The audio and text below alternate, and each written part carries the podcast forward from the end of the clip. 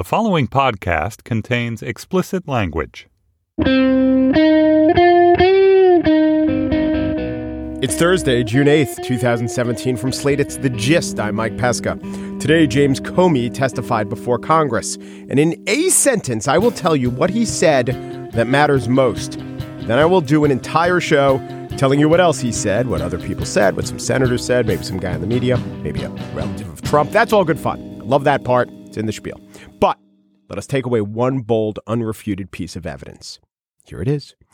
The President of the United States floated a request to James Comey that he quash the investigation into Russian meddling in U.S. elections. And then James Comey was fired for not following through on that request.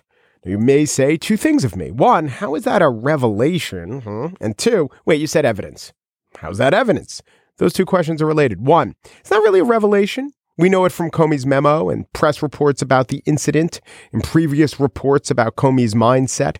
That Comey was fired over Russia is not a revelation to us for the same reason that it's not a revelation to Comey, as he told Senator Dianne Feinstein. Do you believe the Russia investigation played a role? In why I was fired? Yes. Yes, because I've seen the president say so. So, right, no revelation. We didn't hear stuff that was new, but the way we heard it was important. It was spoken under oath. And that brings me to the evidentiary part of it. Comey confirmed all the key details of the methods and motives of his firing, some additional add ons, as the president told to Lester Holt. And by doing it under oath in front of Congress, it's called evidence that moves this forward, and that's important. Is it a crime? Don't know. Is it a high crime or misdemeanor? Remains to be seen. I'll tell you what it is, and I'll quote Comey in doing so. It's a very big deal. On the show today, a further analysis of the Comey testimony in the spiel. But first, here's the return of Professor John Pfaff. Yesterday, in part one of our interview, we talked about why the conventional wisdom on mass incarceration is wrong. Today, real solutions for reducing the prison population. Step one don't violate the Logan Act by talking to the Russians before taking office. Okay, that's not one of his recommendations. Listen to the ideas that are.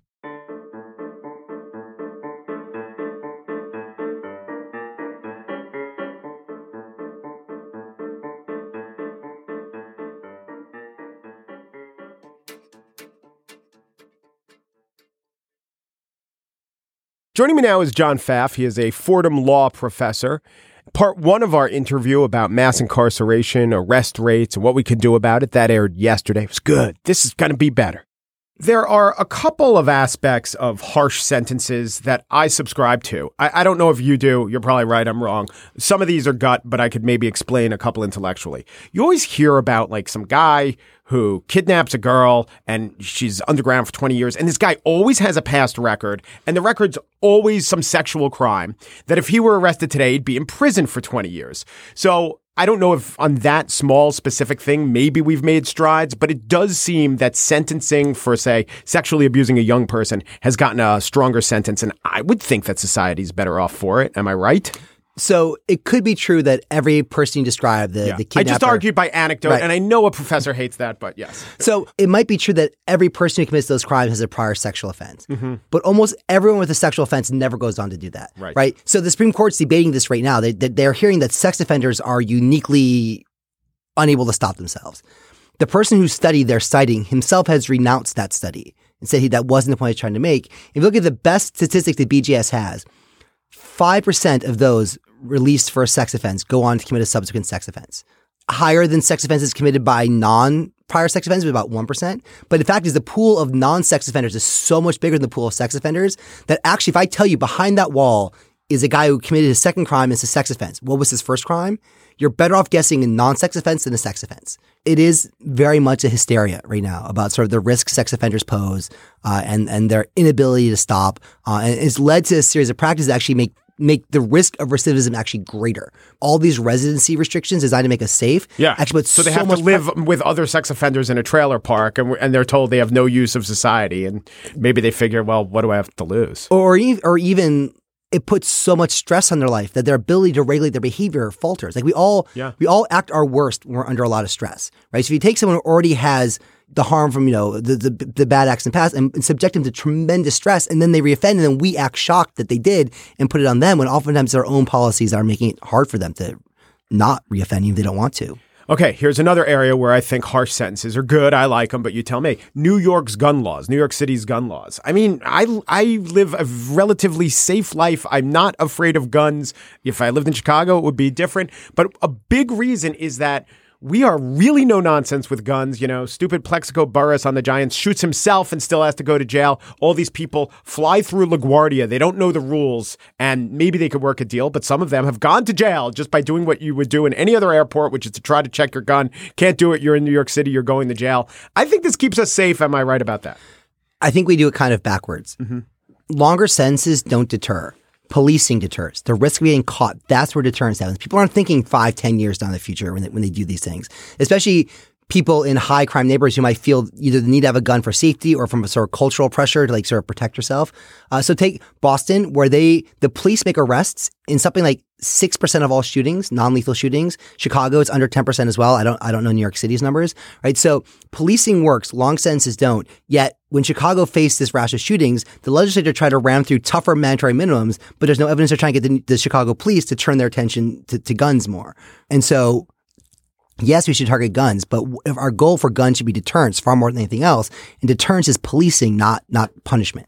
What if prisons, the experience of prisons were radically different? However you would, you know, program a prison, how much of an effect, even if we have this many people and they weren't getting out at the rate they're not getting out, if whatever went on inside were much different, how much might that affect crime? So if there are actually truly places of rehabilitation and treatment, Yeah. I think that can make a, a huge impact. I think they make them more expensive.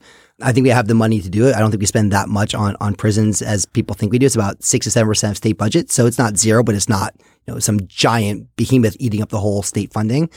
Yeah, I think I think better designed prisons would be great, but there's plenty of evidence showing the fact that any sort of treatment works better outside confinement than inside confinement. So if we're going to focus on rehabilitation, it make a lot more sense to focus on how to provide that in communities rather than in prisons. Right? It's especially true given the fact that an important factor for reentry is maintaining ties with your family. Right? And our prisons tend to be scattered away from where the crimes Sure. No happen. one wants no one wants a prison in their backyard, so you put it up in upstate New York, and you got these people who are committing uh, crimes in Queens having to travel to upstate New York. They have no money. It's tough. Actually, it's the opposite. Those places desperately want the prisons. Right. It's not NIMBY, it's YIMBY, right? Yeah, yes, yeah. in my backyard because they view they view the prisons as financial benefits, which th- there's some, but it's overstated. It's oftentimes the only job left in some of these decimated upstate towns.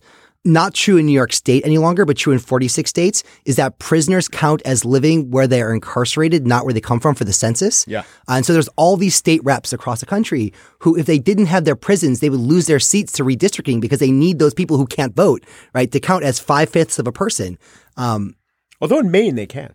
In Maine, can they can vote and, and Vermont, they can Okay. vote. Are the only two There you states. go. Yep. See, Vermont. I think Vermont prisons probably will be able to solve our problem. Most people are there for you know stealing sap. Um, you know, we've touched upon this, but I just want to give you a chance to point out the big thing that you point your finger at is prosecutors. Prosecutors have a lot of discretion. All the incentives are to over incarcerate. I think you nailed it. I think this is a problem. I think it's impossible to reform. It is very hard. And I think it's one reason why we've done so little to do it, to, to address it, is because you can change the sentencing law. You can, you know, change the cutoff between misdemeanor and felony drug possession. But, but regulating these prosecutors is, is a very hard thing to do. But there, there are steps we can take. We could impose guidelines on the kinds of charges they can file, the kinds of pleas they can accept. New Jersey does this for drug cases. There's these very strict guidelines for, for how you plead out a, a drug case. Uh, and they're not perfect, but they do allow the state to kind of regulate what local county DAs do.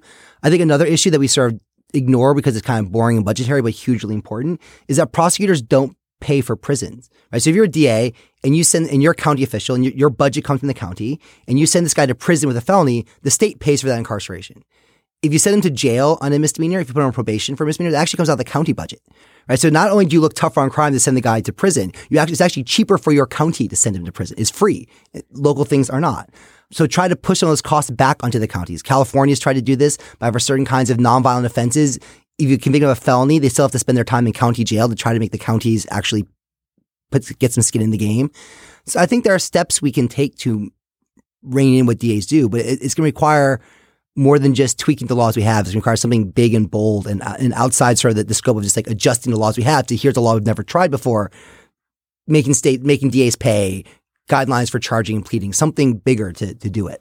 And finally, I was of the uh, opinion, if you asked me two years ago, I thought that we were shifting a bit societally, not just because I watch a lot of MSNBC, but I, th- I looked at Rand Paul, you know, talking about issues of prison reform. I thought even within the Republican Party, there was like a libertarian strain. Maybe they were arguing the financial angles, but still they were arguing the we're overly incarcerated angle. They're probably also arguing the civil liberties angle. So I thought that with the classic, you know, liberal opposition to mass incarceration, with a strain in the Republican Party, we were on our way to somewhere. And then Donald Trump comes along and he's ahistoric about crime rates and he, you know, raises this as a number one issue, the danger of criminals at a time when crime is plummeting. And I'm shocked that it resonates so much. Maybe I shouldn't have been. But do you think that the national conversation, given that Trump is in the White House and he rode the issue of crime and scariness to the White House, do you think that the country really is ready to pivot as much as you're suggesting that we need to in order to solve it? I think so. And so I think Trump and his rhetoric and Jeff Sessions and his policies, they are going to be profoundly harmful to policing reform. I think the feds play a bigger role there, sort of centralizing bully pulpit. I think his sort of decision to walk back all these consent decrees and talk about how, you know, it's just all about respecting cops and not respecting protesters, that's going to be hugely devastating to police reform. Prison reform is a completely different character. It is at the state level, not the federal level, the state and local level. It's been very bipartisan for a very long time. You see the ACLU and the Koch brothers working literally side by side. Like they'll be at conferences, one here, one there, Yeah, sitting yeah. next to each other.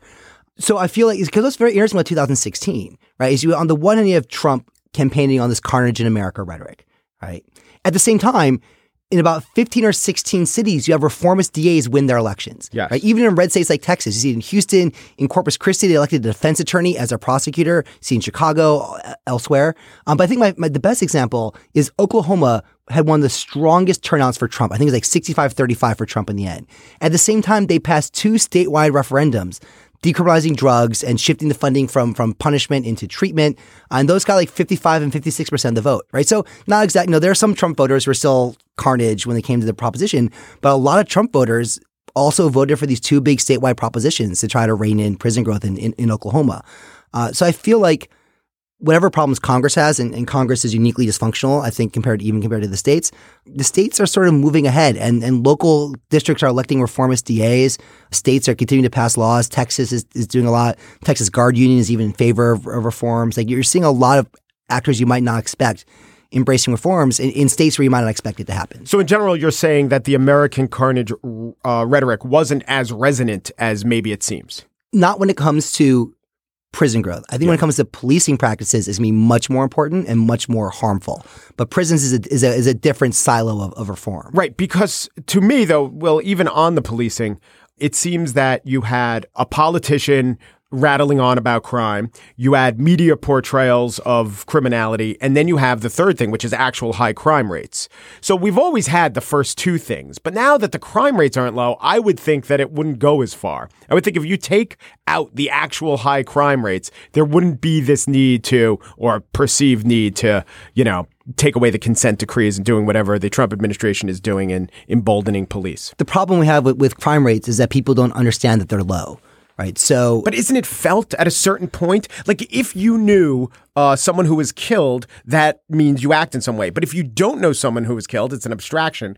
Yes, I I, could, I understand that some people might be convinced, but it seems much less likely than the than when crime rates are high and people knew murder victims. So so here's the comp- here's the here's the sort of the the baffling nuance of our of our polls, right? If you ask Americans, is crime higher today than it was last year? Over almost every single year of the of the crime decline, a majority said yes, crime is worse this year to last year. Like seventy percent of Americans were saying in the in the early two thousands, mid two thousands that it's worse this year than last year when it was actually not. And the sustained drop, 65, 70 percent saying worse. If you ask the question like, do you feel safer in your neighborhood? Do you walk home late at night? Are you doing? The, are you like doing leaving your door unlocked? Are you, you know parking further away from home? Consistently to say yes, right? So they feel safer, but feel like the country as a whole over there, wherever there might be, is getting worse. And it's because of the nightly news. There's still always enough murder and violence and kidnappings and arsons to still scare people who don't experience it day to day, but experience it just through through TV. And our our TV is nothing but cop shows and courtroom dramas. Suggests it still is constantly pervasive concern.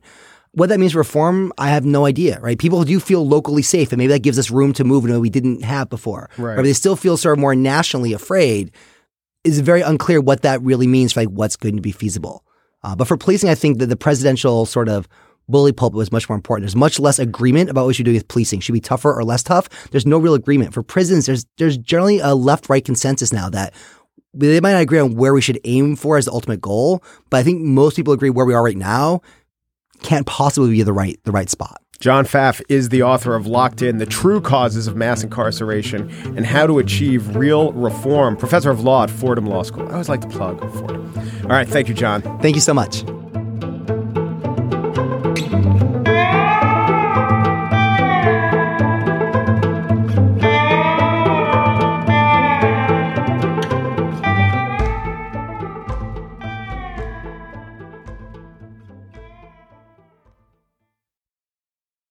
And now the spiel. On to the Comey testimony.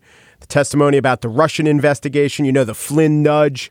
The hey, we got a real type of thing going on getting down here. And he said, quote, because I've been very loyal to you, very loyal. We had that thing, you know. Did that arouse your curiosity as what, quote, that thing was? In fact, Comey was aroused by Trump's thing. Who wouldn't be? I'm sure Trump regarded it as a glorious and upright thing, whereas Comey regarded Trump's thing as sad and decrepit. Oh, we're talking about loyalty. The thing is loyalty here, people.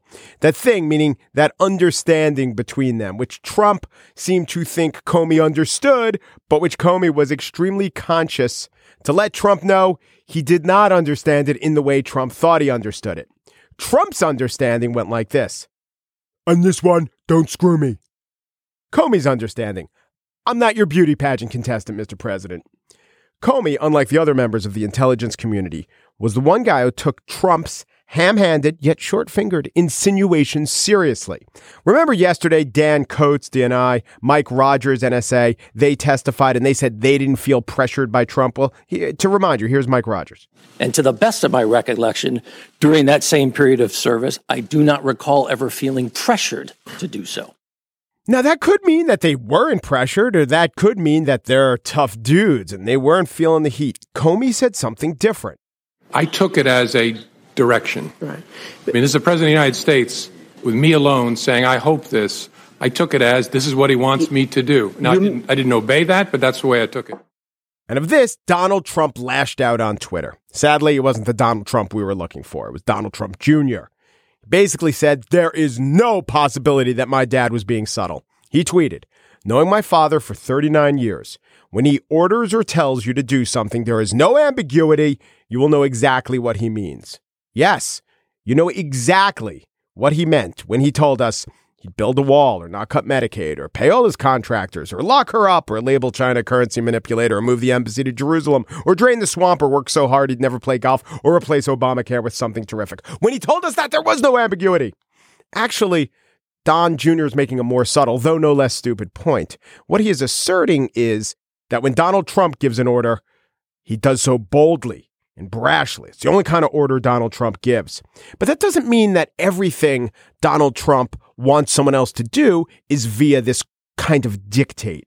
Example, he wanted to have sex with that TV hostess lady that he talked about in the bus with Billy Bush, but he didn't tell her, hey, I want to have sex with you. What he did was he went furniture shopping. So he knows subtlety. The conversation with Comey, that is the furniture shopping of investigations. Hey, want to buy a divan? Hey, Mike Flynn's a nice guy. Or maybe Donald Trump Jr. is saying, when my dad wants to obstruct justice, by God, you will know it. He will flat out say, You there, go, obstruct justice, Jim. The Trump family, the Trump lawyer, sympathetic Trump senators did not do much to knock Comey off his message. Didn't do much to do anything to change the basic point that the president fired Comey to affect the Russia investigation. That's all he alleged in open session.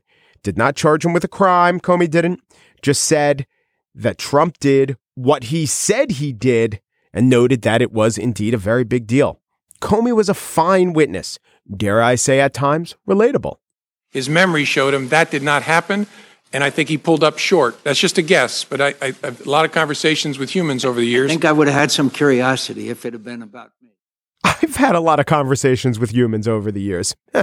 me too. But Comey does have flaws. For instance, like Galactus, destroyer of worlds, Comey hates matter. Oh no, Jim Comey hates it when you say matter. Probably the only other consideration that I guess I can talk about in open setting is that at one point the Attorney General had directed me not to call it an investigation, but instead to call it a matter. Matter can only be changed, not created or destroyed. So this request, in turn, destroyed Hillary Clinton. Don't call it matter, mattered. You could argue that this request, don't call it an investigation, along with that tarmac meeting with Bill Clinton, convinced Comey that Loretta Lynch was not to be trusted and spurred him on to be very, very public about all the aspects of the Hillary Clinton investigation. More open than he would usually be, more open than she would want him to be. Was that a bad call? Is that what I'm saying? But somehow this Trump call is a good call? Am I being colored by partisanship? I actually came away with one big insight into James Comey, who he is, and colored is the right word. Because I think Comey is a man of black and whites. He sees the world in black and white, and he wants to always do the right thing, and he thinks the world is black and white. So he sees doors uh, on a continuum of extremes. The doors are labeled speak or conceal. They're on opposite ends. That's his understanding of the world. As law enforcement, head FBI guy, kind of makes sense. But Comey didn't become a white knight suddenly. When he was dealing with that gray area called Hillary Clinton's ethics, he couldn't stand out in relief.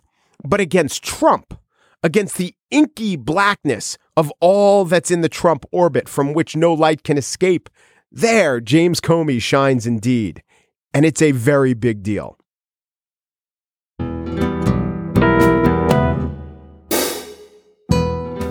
That's it for today's show. Gist producer Chris Berube got some fuzz on it. Mary Wilson best produces the Gist in closed session. Steve Lickteig is executive producer of Slate Podcasts. He's seen the tweet about picking bales of cotton. Lordy, he hopes to pick a bale of cotton. The gist. You know what? I, it just hit me. I think I've just figured out that McCain question. Nope, nope, lost it. Might have been sunstroke. Un Peru, de Peru, Peru, and thanks for listening.